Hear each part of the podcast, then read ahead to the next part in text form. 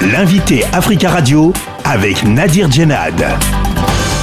Eric Nindou, bonjour. Bonjour Nadir, bonjour aux auditeurs de Africa Radio. Vous êtes euh, directeur de la communication de la présidence de la République démocratique du Congo. Un deuil national de trois jours a eu lieu dans votre pays euh, le week-end dernier après le massacre présumé de civils dans l'est du pays à Kichiché dans les territoires de, du Rutshuru pour lequel le gouvernement euh, congolais évoque un bilan de plus d'une centaine de morts.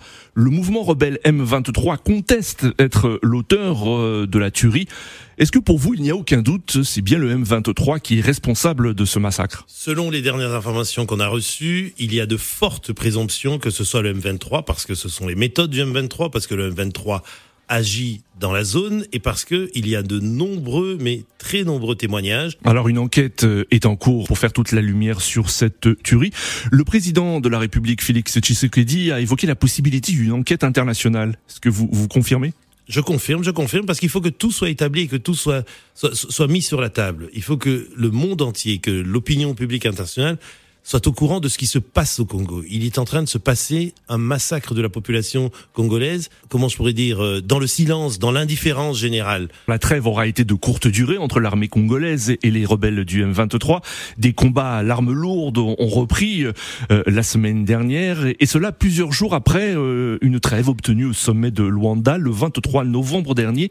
Les rebelles du M23 refusent d'appliquer les décisions prises lors du sommet de Luanda sous prétexte que le gouvernement congolais ne veut pas discuter euh, avec eux. Alors quelle est la solution aujourd'hui? La solution elle est claire. Il y a eu un sommet le 23 novembre à Luanda.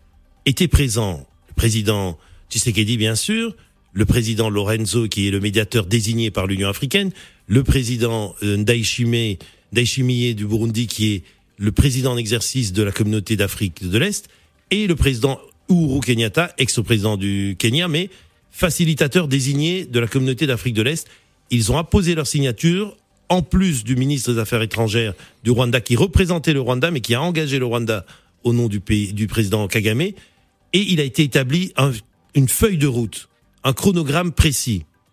Le 25, il y avait désarmement du M23 après le dépôt des armes et puis deux jours plus tard, c'est-à-dire le, le, 29 et le 30, le, on devait déjà cantonner les, les, les personnes du M23. Et jusqu'à présent, elles ont refusé ça mais dans, le, mini-sommet de Luanda, il a été très bien précisé que si le M23 refuse de se plier aux décisions du sommet, ils seront frappés par la force régionale. Alors justement, euh, cette force régionale est-africaine doit intervenir, hein, puisque les combattants du M23 ne se sont pas retirés euh, des zones occupées. Euh, Est-ce qu'il y a un calendrier euh, concernant euh, cette intervention de cette force régionale est-africaine? Elle est... qui est aussi critiquée par les populations et notamment à Goma où il y a eu une manifestation euh, euh, la semaine dernière contre une intervention de forces étrangères. Ça arrive, les gens ont le droit de s'exprimer, mais globalement cette force régionale est là pour appuyer le travail des FRDC, c'est-à-dire de l'armée nationale congolaise, pour pouvoir bouter dehors le M23 et tous les autres groupes rebelles. Donc cette force va intervenir, par exemple, dans, dans la semaine. Est-ce que là, vous pouvez nous, nous le confirmer? Les délais dans le temps, je ne peux pas les confirmer parce que mmh. d'abord, ce sont des informations sensibles et militaires et ce sont les responsables, les chefs d'état-major qui prendront. Mais dans le principe et dans l'assurance que cette intervention aura lieu, c'est clair. On tue chaque jour à l'est de la RDC par le M23 qui est un mouvement terroriste soutenu par le Rwanda. Alors justement, à propos du Rwanda, hein, parce que on voit que les tensions sont loin d'être retombées sur le terrain, mais aussi sur le plan diplomatique.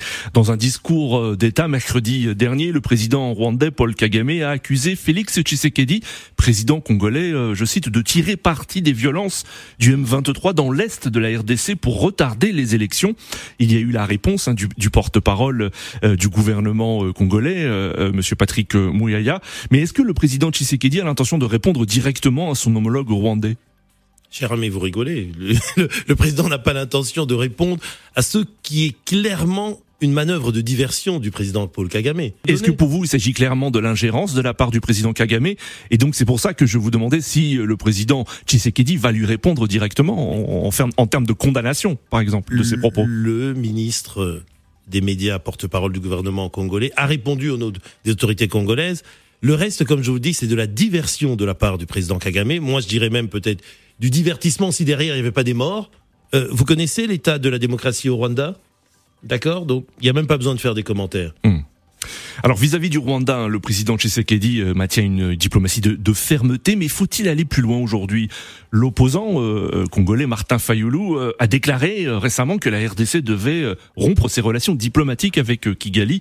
Est-ce qu'au sommet de, de l'État congolais, c'est quelque chose qu'on envisage aujourd'hui? Les options sont sur la table. En effet, les options sont sur la table. Le président a tenu un discours euh, ferme le 3 novembre dernier, où il a appelé la population à la mobilisation. Il a tenu un discours de vérité envers son peuple en disant, voilà, depuis le départ, j'avais deux options, la diplomatie et la guerre. J'ai privilégié la diplomatie, qui n'a pas donné tous les résultats, mais qui avance.